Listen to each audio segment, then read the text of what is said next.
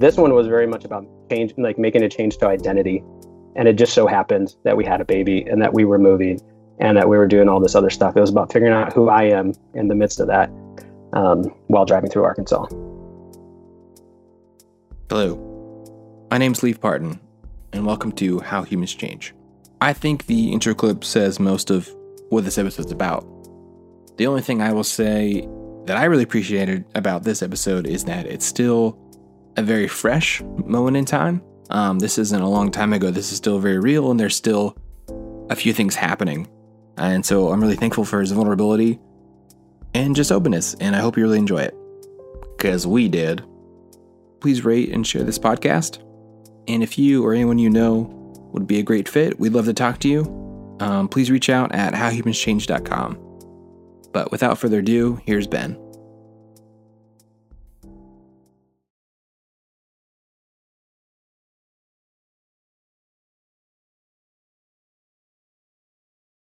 Part of what we had chatted about is like the the last 18 months has been pretty wild you know?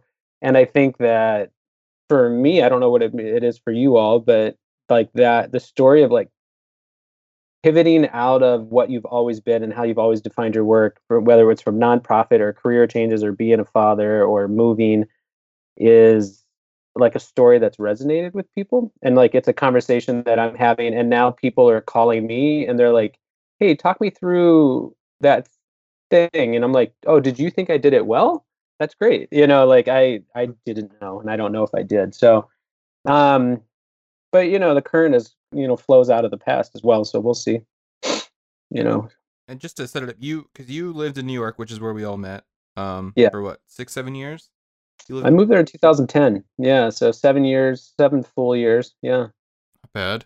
You proceeded to you lived in south africa before that and then ohio before that so you've been all over. Right you know yeah the technical way i tell the the story of like my movement transitions is i moved 10 times by the time i was 10 um, just between you know back and forth to florida a couple times staying with grandma in the summer um, all kinds of craziness. And then i stayed the longest i've ever been in one place was when i was 10 we moved into uh, the a home in ohio and we're there all the way through high school. And then college in new york um, yep, mo- lived in South Africa and Swaziland for a couple of years, and lived in Gainesville, Georgia, uh, which was, um, yep, and um, and then right, and then moved back up to New York, outside the city, and then moved into New York City and lived all around for those those seven years. So yeah, the longest I've ever lived in the same house was from ten to eighteen. Hmm. So that reminds like what do you think about what does home mean to you now in your mid 30s yeah man home is where the heart is you know that like that's just pretty standard um home Beef, uh, stop asking stupid questions. um, so home is it. It's definitely not a physical spot for us, even though like when you come home to that place that is yours, it feels relaxing and like it's that place where you feel safe and unwind. It's very much defined by like the core people in my life. And I mean, I think about when we moved out of New York, right? We spent 10 weeks with my parents, which was awesome. Eight weeks with my in-laws, which was awesome. Um, and but be basically with a you know a seven week old all the way through she, the time she was five months, we were in all of these different places, living in people's houses, sleeping on floors, sleeping in nice bedrooms, whatever it was. 17 states, 7,000 miles over the course of six months. And that was still home, you know, like us being together, that was still home. So um, somewhere in there is like a definition of home. I don't know. Hmm. Yeah.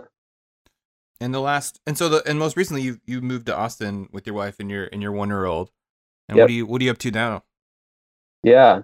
So uh, I spend, I always tell people now I spend my days at the, like the intersection of people and product and people are like, "Oh, that's so cool." I'm like, "Oh, great." Uh, but I, I yeah, so I'm in a people focused role on a product team here. So we I work at a software company in town, and I also do have my own consulting work and things going on. We moved to Austin, which is like the home of the taco, which we didn't really know that, um, in mm. the taco truck, and so basically we spent the first five months. We came down here for a certification program, which Josh Chambers told me to do, and it was a great choice. Um, so I came down here and did a certification course in product management and got a job out of that course with the instructor and just like decided to stay. So we didn't even know we were going to stay. I went to the first class with the car top carrier still on the car. Um, pulled up outside the building, walked into the class. I was like, man, I really hope this is good. I actually told the instructor, I said, no, you know, no pressure, but uh, I'm staying in an Airbnb. I have a five month old, and all of our stuff is still packed up on the car. And I came here for this course. So I hope you're really great. He was like, okay, all right, yeah. so, yeah. And he was. He was, and he gave me a job. So, yeah. Would you recommend threatening future instructors and like people of power? Is that that seems to be successful? Does that work out in the past? I I've never been so bold, but maybe that was like the level of desperation and like need I had in that moment. Yeah. and Yeah. maybe being a dad. Yeah, I felt really responsible. You know, Yeah. I was like, instead of working, what I'm going to do is spend five thousand dollars and take this course for three months, and it's it's probably the right decision. And it has been. It was a it was a good decision, but in the moment, it felt like, man, I really need this course to be great. Yeah. I'm so glad it was.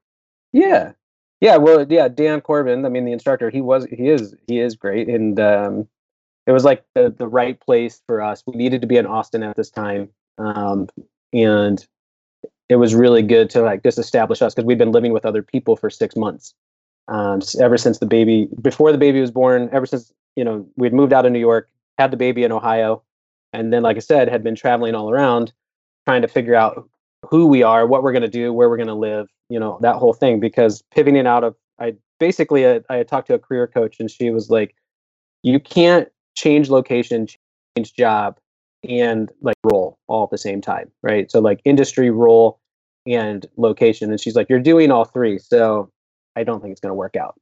And that, like, in that process, we were trying to figure out like all three of those things at the same time. Like, where am I? Who are we? We just had a child and then where we're going to live because we're not going to do New York right now. And I'm not going back to nonprofit. I was really committed about not going to back to nonprofit, and um, and so like we just kept waiting and waiting. So by the time you know we walked into that class, it had been like five or I walked into that class. It had been like five or six months of that soul searching process, and so I was like, really, you know, this seems like me, but let's see what happens. Did you ever feel like this wasn't going to work? That you were going to have to retreat, or was there like we can't even go back to New York? There was no. So let me let me let me frame it a little bit differently. Um, Yeah. What happens, or what I think happened, is that Nicole and I had some, my wife Nicole, um, and I'd had had this conversation for years where I I felt like I was doing work that mattered, but I was not happy. Um, and you know there were different different manifestations that. I loved. I was in higher education. I was working for the American Cancer Society, so large nonprofits. I'd worked for an international service organization. Um, that was the whole Africa scene, right? And so like there had been these places where I was really invested, and I she kept just saying you're not happy, and she was that person, you know, when you would come home at the end of the day, and she would reflect back, and she's like, this isn't the person that I married, you know, this isn't the like I don't care what you do, but I need you to be happy. Like I want you to be like feel like you're fully engaged in your work, but I, I like to like really be happy in what you're doing. And she was the biggest leader of hey, our life has tons of right. We're we're gonna move. We're gonna have a baby, our first one, which is insane and amazing. And you're talking about making a pivot.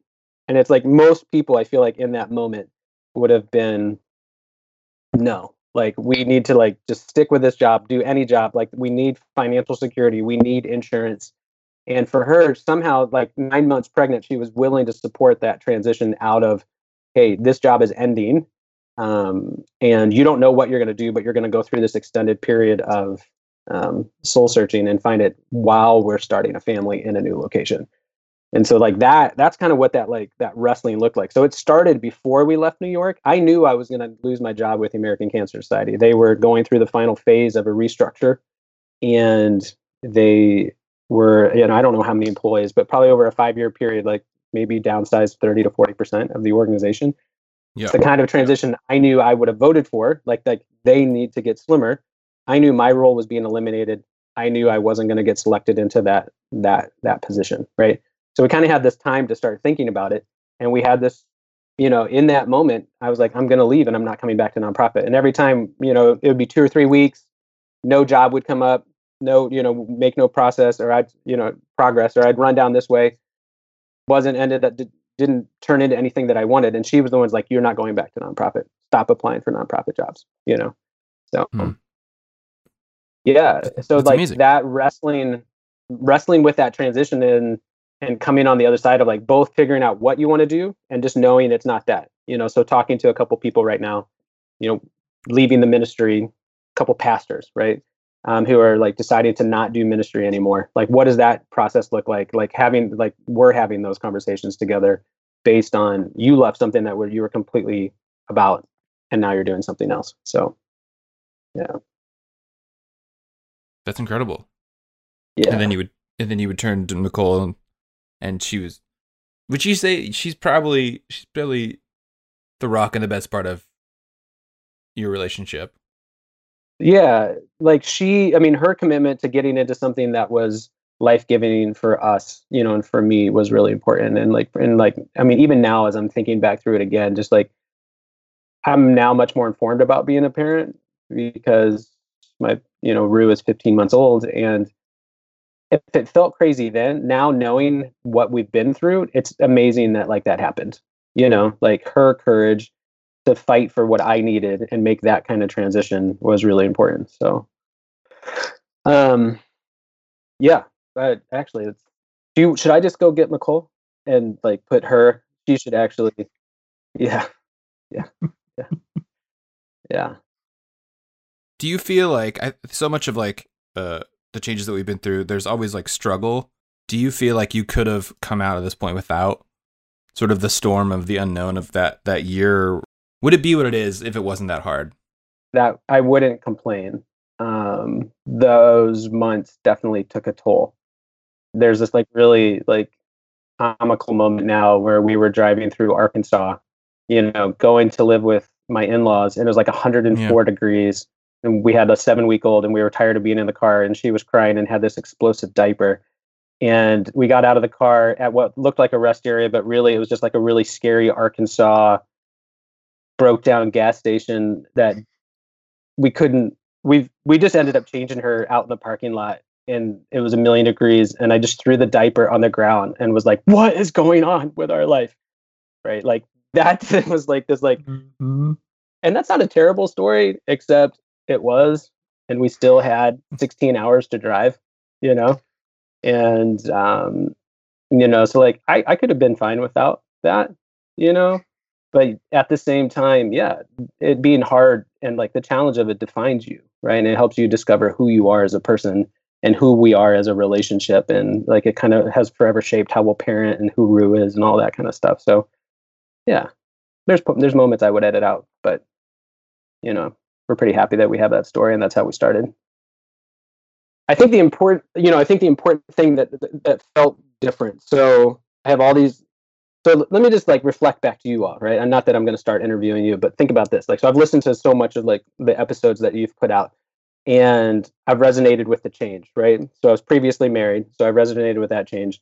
My relationship ended for some of the same reasons that some of the people that you've interviewed their relationship so i'm resonating with that right? I've changed uh, i was in full-time ministry i was leading people i was in a very christian evangelical mindset in my 20s and like as i would you know say later i was making my money on jesus um, and I left that right. And so like I've listened to the stories that people have shared, and I've resonated with those.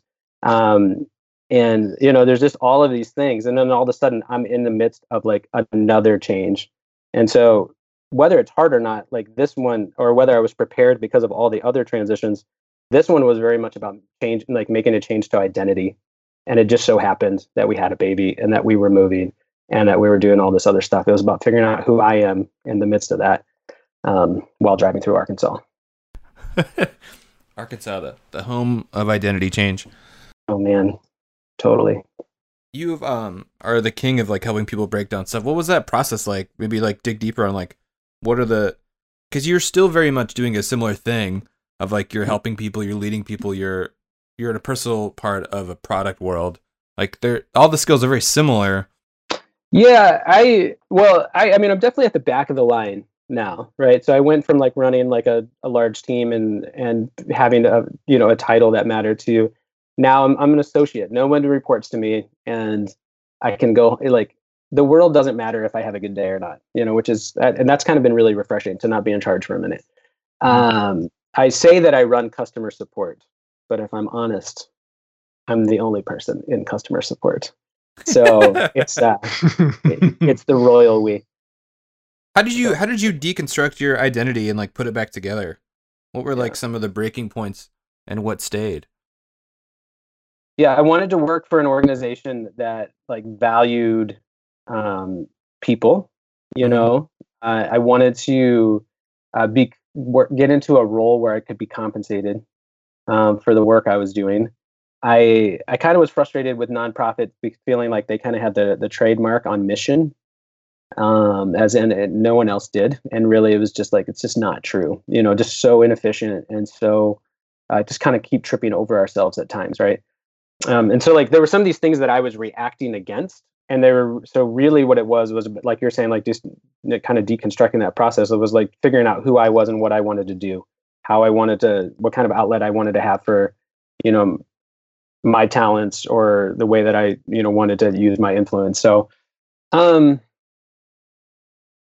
you know the way that i processed through that was just like talking with people was a big part of it so you know just like reflecting back asking people what they they know about me what they think i'd be good at because i had no lens on myself um i had like once i it was like a lot it took a lot to leave and then when i entered into that boundary season of like just applying for jobs and reading job descriptions and being like i can't do that or i don't want to do that or your soul dies a little bit when you read that job description and you know and so I just kept reacting these to these things like, is it about running a team? No. Is it about leadership that I'm reacting? It's no. Is it about pace? No. But you know, there were as things would come up, I could just tell what I didn't want to do, and it was like harder to figure out what I did want to do in that in that transition. I just again, it was very much like I just can't do that. But hmm. when somebody's like, "Well, what would you want to do?" I was like, "I don't know." But in that first six months, I only had one interview that whole time Hmm. And that was just like a really weird season. Like nobody responded to my really well crafted cover letters and emails. Yeah. Yeah. So it was it was like it, it got pretty dark. It got pretty it was like it felt like the move out of New York was also like a move out of community for us because that's where our, all the people we'd invested in the most were located, the people and friends that we knew. And and we were with family and there is that community but suddenly all these people had processed life with and had come of age with over the last several years you know i was sitting in west texas and like trying to figure out who i wanted to be and it felt like a very lonely spot. Hmm. What was the first breaking point? Was it just that was it josh? Was it josh saying like you should do this product management thing that that was down the road. I think that we talked in October, you know, or maybe even early November. Um, and so like, you know, really there from June through August, it was about trying to like figure out who you wanted to be in the margins of not sleeping and having a newborn. Um, and also my whole identity then changed again because I had become a father and it was amazing. And uh, but also extremely hard and just like just there's just there was so much that was going on that and then coming out of that and getting a little bit of light and a little bit of air, you know, that there was a whole nother round of processing. So yeah, the conversation with Josh was actually really pivotal because it was someone reflecting and saying, "Hey, it sounds like that you think you have these skills, and that shows up in this kind of occupation, and you could you should explore that." Um, that was that was helpful for me because I'd never I'd never been exposed to product management or product development before. As someone that is personally going through a lot of like, I don't want to do those things my own life, what is it that you what is it now out of the out of the woods that you feel like are the things that you do want to hold hold to that you're like, well, I am this person. I do want to do that. How would you define that now? You know, the things that I want to be a part of now are still like being invested in people's lives. But mm. I don't need the organization to give me permission to do that anymore. And I think I always use nonprofit as a way, you know, organizations to get at that kind of gave you access or a platform to work from and now I feel like I am like I have my own platform. I have my own. It's not about like you know it's benmessner.com though that does exist. It's like hey you know it's more about even in the role I'm at I'm still investing in people's lives, helping people live better stories with their lives. Just getting like that development, culture, community, relationships, like that's a big piece. So I don't need my organization to do that for me anymore. So that's one of the big transitions that's come out of that.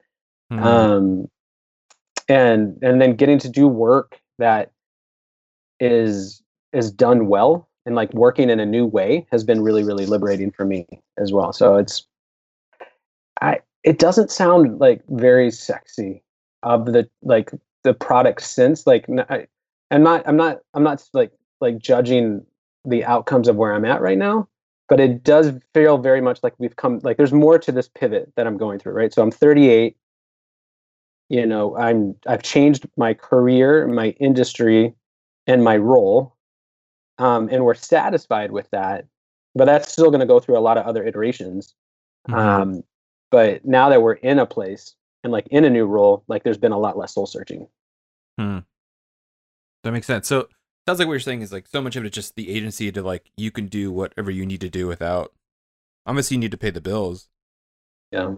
But you don't that's really interesting that you don't need another person or, or a group to validate the power and influence that you have.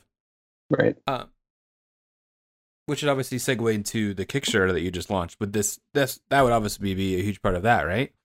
You just started a uh, a Kickstarter for a product called the Reflection Ritual. Uh, what's the right way to say it? So, like, I've been working on that for years. Um, so that when I joined the product course, you had to like launch a product in ten weeks. That was kind of like the course of work. So here was the theory, and then you were actually doing this work. So, not having any tech background, I used like my my certification course as like the time to really, really develop out this thing that I'd always want to do, which is called the reflection ritual, which is a way to help you intentionally, it's guided activities that help you intentionally reflect on your year, present moment, and the kind of story that you want to live in the coming year, right? Um, yeah, so just launched a Kickstarter, got funded, um, went really, really well, and is closed. And it's like, I'm really thankful that's done because if, as you know, I don't know, Josh, I don't know if you've done a Kickstarter, but it's like a full time job when it's open and it's kind of terrible beautiful and terrible all at the same time. So, yeah, it is now going out into the world. This thing that you you know the difference between launching a product and being a business that'd be an interesting conversation, but it's a business now. So, 1,250 journals going to press as of today. It's amazing. Yeah, that's awesome. It's amazing. Because to me, it, it, seems like such a, a a catalyst of exactly everything. It, it's a very physical representation of like everything you've been building towards in the last like decade that I've known you. It's yeah. Like so interesting that like yes, you have all these manifestations of, of like a new job and a new new places, but like the the physical success of that and the fact that that many people are resonating with it and you you basically did it, you know, on your own without the help of a major corporation. Mm-hmm. It's amazing. Yeah. Yeah, thanks. Well, and I mean, I don't know obviously you're a big part of that. Just FYI, if, if people don't know, Leaf made the video, so thanks. I should I want to say that on this on this oh. podcast right now. Um, but yeah, so that that that that journal is actually like a really great example of my life. So when I got divorced in 2010, I was living in this like really really small apartment in Brooklyn. Actually, I was living in this really small room in a small apartment in Brooklyn, and um, you know, and I was like, I kind of tell this like story in the journal of I'm in Target. I'm 30. I'm trying to pick out sheets for the first time in my life on my own, right? Because my mom didn't pack my bag for college this time, where, you know, and now I'm like outside of this relationship where we'd made joint decisions. And I have a panic attack and start crying in Target over sheets.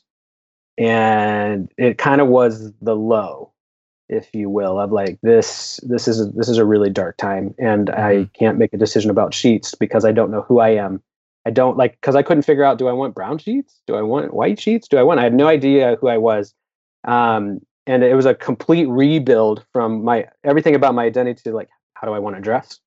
What is my style? Who am I as a person? Like I was doing that as a 30 year old, and I'd done that with the person, and I don't I hadn't done it well in my 20s um, inside that relationship. I I just for a lot of I must not have done it well, or because I had no idea of who I was once I was on my own, right?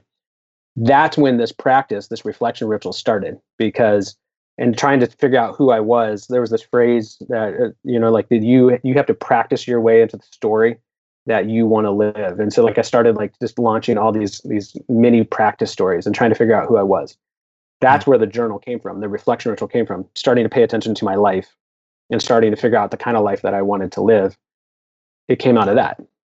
It was just a, in my journal for years, and then it became a Google Doc that people started sharing, and then it became a digital download, and now it's this like real, as I say, a beautifully designed journal created to help people live better stories with their lives. Thank you. I think one of the things that was so interesting about your transition career-wise, Ben, is that it was so many years in the making, mm-hmm. but that when the time came to make a big change that you made a big change. Mm-hmm. There's a lot of advice out there now. And I give this advice to people a lot in the form of people making changes or products making changes that you just just take the next step, just take the next step, just take the next step. Right. But knowing knowing when the next step is a baby step versus a leap can be very challenging. And I think one of the things that struck me about the the the big change that you made was how big of a leap it was and that it couldn't have been a baby step that there was a point where i can't turn this into a google doc anymore. I can't just get a different job in a nonprofit anymore. Mm-hmm. i can't just get a different apartment in the city anymore. I got to blow everything up. Right. And it and it was really courageous to then blow everything up and take leaps into substantive changes. Not only am i going to do something with this journal, I'm going to produce it in physical mm-hmm. form. Mm-hmm. I'm going to kickstart it. I'm going to get a new career that's $5,000 to take a class at 38 with a kid. Um, yeah. Really, really dramatic changes. What was going on for you that alerted you to the fact that you had to make leaps this time, not baby steps? Right. The baby steps, I mean, the movement, the baby steps were good right? Like, so a previous transition from higher education to the large nonprofit was a jump in from experience and the amount of people and the level of responsibility. Um, so, like, just changing, like you're saying, though, those changing those contexts weren't enough. It wasn't solving the problem. Um, and I think that what convinced me to do it was that, that I, I just, I wasn't in a good spot, like going into parenthood. You know, I just, I didn't I didn't like where I was. I felt very stuck and I was frustrated. And when I'm a frustrated like person, then I'm it's just it's not good for anybody. And so the the risk of staying actually felt riskier than launching out into the unknown with all those things. Yeah. I think that's one of the Leaf was alluding to this earlier about do you think you could have made these changes without the pain? I think that when we spoke, whenever that was, I, I could resonate so closely because we, me and Corinne had done very similar sequence of things. Great. And it it seems like it it takes the, a lot of the safety nets being torn away before you can truly stare the thing in the face. And that if one of those safety nets would have stayed, let's say you guys stayed in New York and you still had your community, I wonder whether or not you would have done a product management class that costs five thousand dollars when you didn't have much money and Mm-mm. wasn't sure about that as a career path. Right. I don't I don't think I would have. You know, I I, I would have gone to the next nonprofit gig just because the paycheck of trying to keep up with like the cost of New York life is so mm-hmm. intense, right? So um you know, because we had the ability to to be mobile and to to stay with family and to like lo- dramatically lower our cost of living, like dramatically um, you know, that allowed us to then consider doing these other things. So I, there just wasn't enough time to actually get to that place where we were ready to, I was ready to make that decision. You know, hmm. like in New York, it takes a lot of work to get to work and get home and to, you, you know, yep. you, there's a little bit less margin. And so, you know, I think I needed West Texas and like kind of the loneliness of that moment to realize like to be able to do the kind of thinking and processing that I did. So what do you think about place? You mentioned home is where the heart is, and I can resonate with that. We've we've moved a, a, so many times, Mm-hmm. and you do build up the capacity to see home detached from place, and yet place does seem to play such an important role for us. Mm-hmm. It's interesting about place. Like, I think movement is really helps me be creative and helps me Hmm. think. You know, those like long drives in the car, all you know, the the seven thousand miles in the seventeen states, like that. I did a lot of thinking in that space. So I think movement is important. Um, it's not home though. You know, it, it is. It's definitely not home. So place matters for sure. There's places where you can be more creative, you can be more thoughtful, you can you feel more rested. Um, but it definitely is not like a defining thing. I think about too, like you know, just to keep interacting with with the work that you two have done. Um, I think I called Josh after like listening to the episode with Ty, and I don't remember Ty's last name. Um, but Mhm. listening to his transitions and the risks that he took where he like needed to leave these like signature pieces that you know moments where people are like no you you should stay there. That that's where everybody wants to be.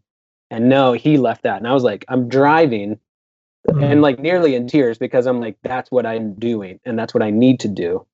Um but i just don't know how to and i'm gonna like i'm doing it but nothing is working out. No one is writing me back. No interviews like you know just like i i mean i had started like you know in that moment i i know i was in the middle of tennessee driving towards ohio you know like i that Yeah. it's like crystallized in my mind wow. right? yeah Huh. so That's Yeah. incredible. I remember talking to you, and part of the reason I mentioned these taking the leap versus the baby steps, not that one is better than the other, but knowing that that was the right time to do it. mhm, There was a, you were experimenting with other baby steps. mhm, You were um, jumping in on some, um, just some smaller projects and testing the waters in different areas that were sort of product management related. mhm, Um, and I remember being struck by the fact again that you did the class that you took the big step because I've I've seen so many people that like the advice now is like go start a blog mm, you know go go try and and in many ways that can be really beautiful if that's the time for that. That's the baby step to take that it's Right. you just need to get from not creating anything to creating something from Right. not having any permission to having a little permission. Right. But do you remember how like wasn't it wasn't there a few projects that you that you picked up that felt kind of small and like this isn't enough. This isn't going to cut it this isn't going to get me to the next thing. Do you remember that?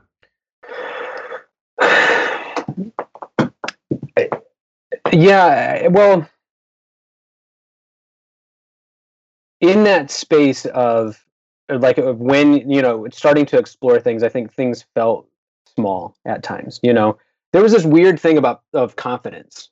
It was more so of like do i have the confidence to do that or or to be my own brand product or go into a new space and i think what i was really wrestling with was like trying to find the confidence to be to to finish the transition that i had started yeah um, you know, because I explored like doing my own consulting and and trying to build that out. And one knew I didn't have the margin as a new parent. That became really quick, like parent really quickly, or the capital to be able to to be able to take that on. You know, so I knew I wasn't going to be able to express myself that way, and I knew I couldn't express myself like inside an organization that I I couldn't believe, like didn't believe in, or couldn't believe in, or couldn't sign up for all of that.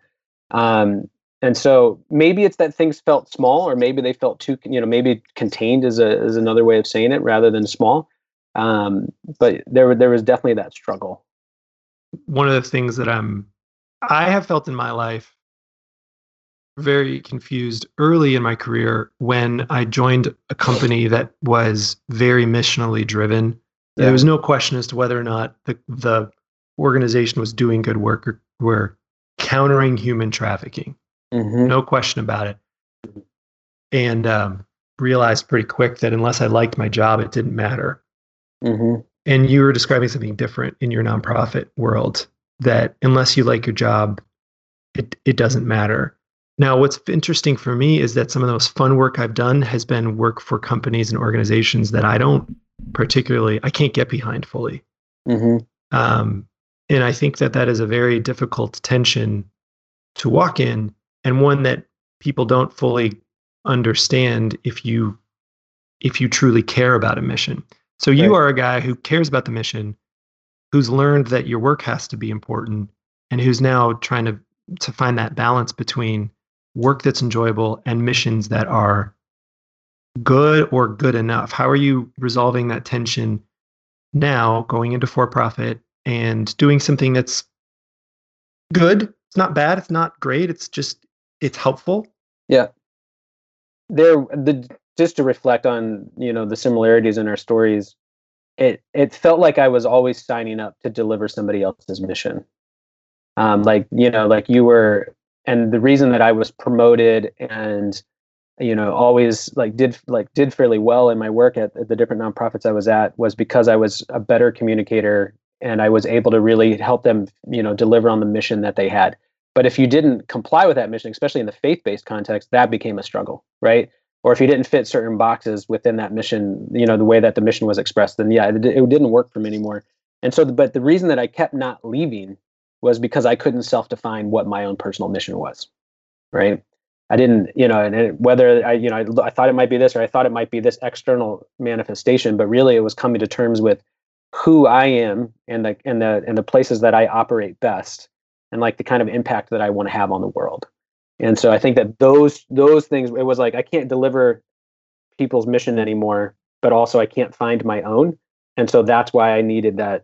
That's why there was such a large gap in between.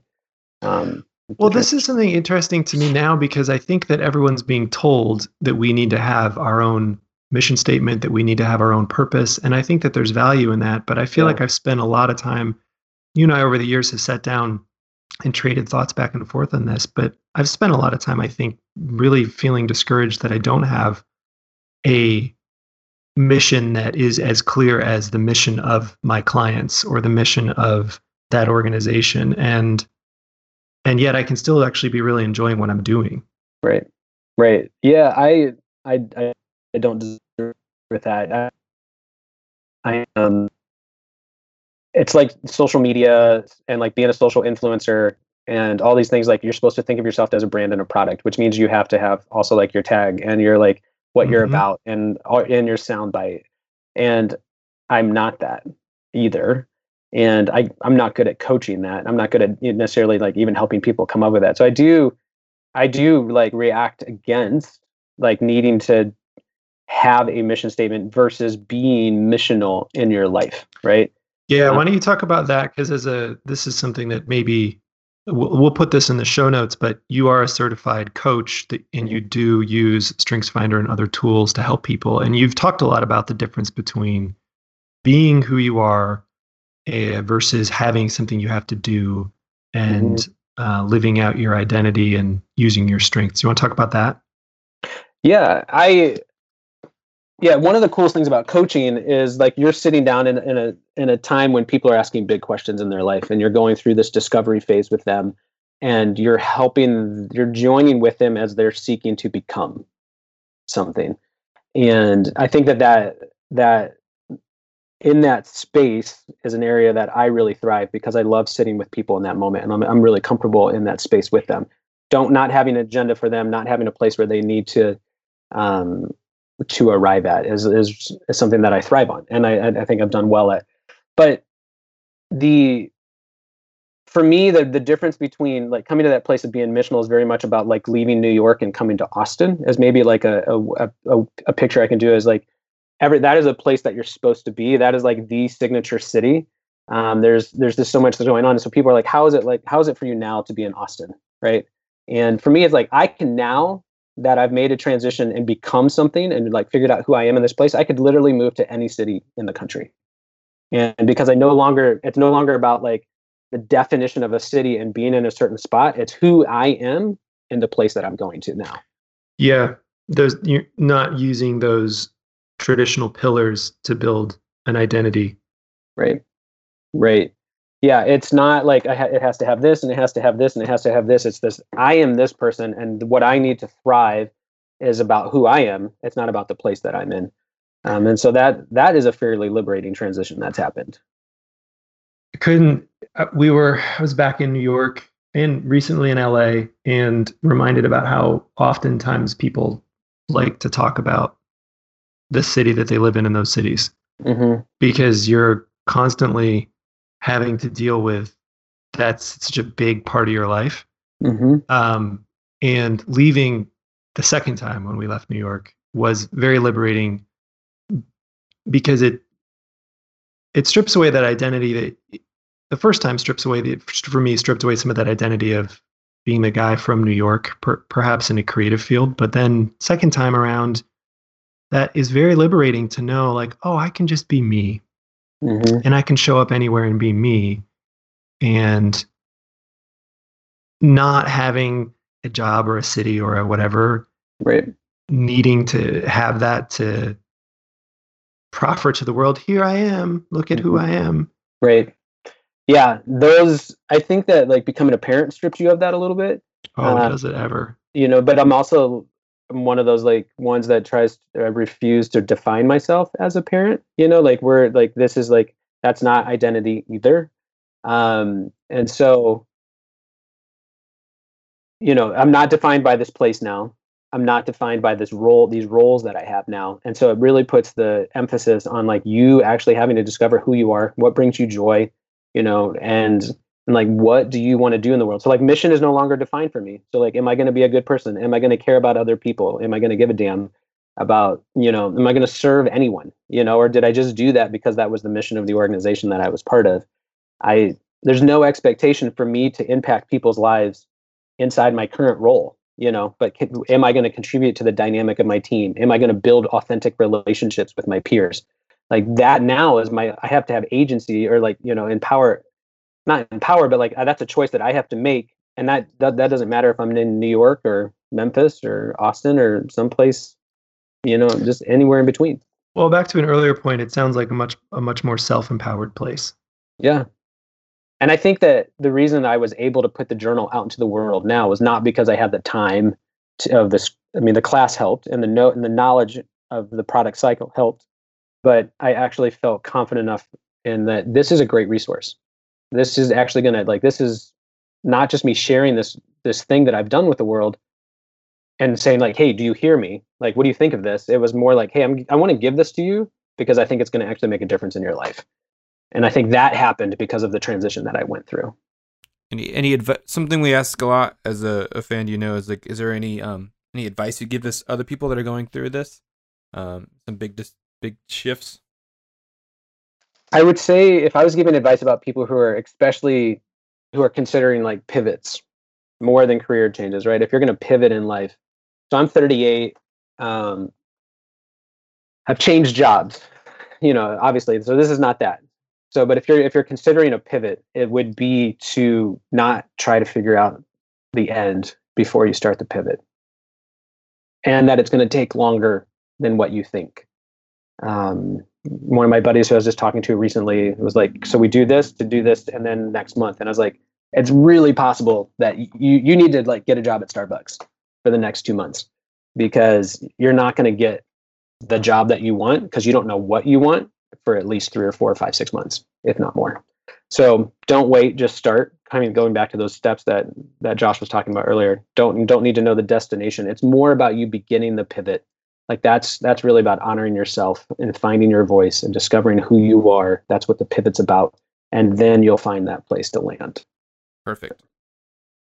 i i guess what i'm thinking about as i'm hearing i'm like listening to myself talk and wanting to have this like really cool podcast uh which i'm sure people like maybe maybe all the people you've talked to just seem like so in charge of their transition and change Hmm. um, so far in the way that like they've come across and i know that's not true um, and i'm realizing that like i'm just like still changing i'm still in the midst of this transition and i think that's why there's not a lot of definites about it or outcomes yet it's just that I'm actually still radically pivoting, and I don't think I've like completely landed yet. Um, Mm. you know, so there's this, there's these like incredible moments that have happened in my life, these signature moments of change. But this one, because I was finally responsible for other people, felt bigger. I was responsible for my marriage. I was responsible for my child. And then we still launched into a pivot. And I think that's why it like stands out in my life. But my fat but the reality is is like it's still we're still spinning, you know. Right. Right. And that I think I'm actually hearing that as I'm talking about it right now. That would make sense, Ben. You are still very much in the middle. Yeah. I won't I won't comment directly on the on the podcast like the story arc or anything, but that would totally make sense that it's still pretty early in this this transition. Yeah. yeah, Um, and that's okay. I Yep. you know, that's that does make sense. Um but I almost in my mind had thought I think I was thinking that the pivot was done. You know. Mm, It's well, I think you know, for whatever it's worth, I think it's natural. I think I do the same thing. I think it's natural to feel that way because once you get a little bit of ground under your feet, it's just so Mhm. relieving hmm and it's so life-giving to just be like finally. Yeah. And um Yeah, yeah. and I think it so I think it's pretty natural to feel that way and then it's not until you're into that next thing where you're like, "Oh crap, that's still there." That Yeah. that thing is still around. Oh, I'm still changing over here. Yeah. Um, but I don't know how else we would do it and not not like end it. Yeah. It would be too overwhelming. Right. right. But also, you are a thousand times more grounded and it- maybe you're not like through the most of it, but like you as a person Yeah. are through like the the major core of it. Like you, you are a very different person than you were a year and a half ago. Yeah. Yeah, I'm a healthier person. And I mean the one thing I would say, and that you know, I'm I mean, I, I say this publicly, it's like I I you know, I, I think I chose this pivot. I don't know, maybe it chose chose me. Hmm. Um in the sense of me not getting that job at if if they would have if ACS had offered me the role, I probably would have taken it. I, Right. don't want to sound like I'm a, like so cool that I would have turned down I think you would have turned it down, Ben.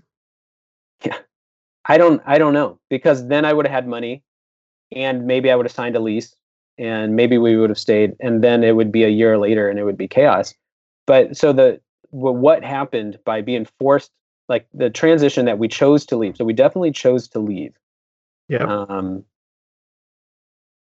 I don't the 8 months it took to get a job where they some gave me time to engage with my child in a way that I don't know that I ever naturally would have, Mm-hmm. you know. And so, in some ways, one of the best things that happened is that like I got to be a father, you know. And and the pivot, it was almost the excuse, but like it was like this extended. You can call it extended paternity, or you could Yeah. call it extended unemployment. But like Yeah. I often wonder if I would have like chosen into being a, a like a father, or if I would have just like been caught back up in my work. Like it would have, been, you know, it's one of those things you won't know, but it, yeah, you won't. it's definitely um i'm actually like really really thankful i didn't have a job for eight months You know, two things strike me that you, as you're talking. First of all, I bet you would have made the change, Hmm. um, because I, I think that you, um, I don't think you make the dramatic change that you made, Ben, without. Um, it gets it was in there somewhere, yeah and the But circumstances to like it needed to happen, and I bet you would have gotten there, and maybe you wouldn't have gotten there at the same same speed or whatever. But I also think, um, I mean, I was at I was at some of my darkest moments in my life. That's that's that's not true. I was at some really hard points when I turned down some really high paying jobs, right and um, and even in those really rough moments, even when the paycheck would have been nice, Mhm. I knew career making jobs with a lot of money. I just, I bet you would have turned it down, man. And I think that's an important thing to say because I think that changes the narrative about yourself. Um, that I think that there's probably a lot more courage and bravery in this story than than just shit happened to me, so I reacted. right Um, and I don't think you've stated your story as though it's in that latter camp. Hmm um, for the record. And then there was other, one other thing I was thinking is, I don't know about you, but when when you're saying like, is this you know talking about this story? Is this like is this making for good podcast material, or whatever? Um, I think that it's so hard to describe the depth of what you experienced because it's basically seven to nine words, and they feel so inadequate and so small to Mhm. say, I had a kid, changed jobs, I changed cities. It doesn't even come close to capturing what happened. Right. Mhm. Right. I think the closest thing that comes to capturing what happened is crying at Target because you know what sheets and throwing a diaper on the ground. It's like, Right. imagine that times a thousand over and Yeah. over and over and over and over and over and over Right. without all of the really common oh i know where i know where my favorite coffee shop is i know what my wife and i's relationship is Yeah. i know where i'm getting my paycheck um, Right. Yeah. Yeah. I, I, I, I mean, I appreciate that. You know, I, I think it's, it is, um, we, even if we don't know, it's, I mean, it's good to hear people believe in, be like, "Yeah, I think it would have been this way or that way. You know, I, the hardest transition was out of community, if I was to say it, you know? yeah yeah the hardest part of that transition was leaving the safety net of of friends that were like family Mhm. um, and launching out and doing this on our own into the biggest transition that we've ever made in our life and figuring that out so if you if i was to sum up the way like the transition that that we made and i've said this but you know before is that um, we faced the trifecta lease job and baby all in the same month. And so we left everything we knew, drove around the country, searching for who we were. And really, it was us as a family making that transition and ended up in taco country. The uh, hey, thanks for thanks for helping people tell their stories, guys. Appreciate that. It's um thinking about like getting to put my tell stories of transition, you know, and change in your life is and having people be interested in that moment is really special. So I appreciate the work you guys are doing. Thanks. Yeah, for sure. Thanks for sharing. Yeah.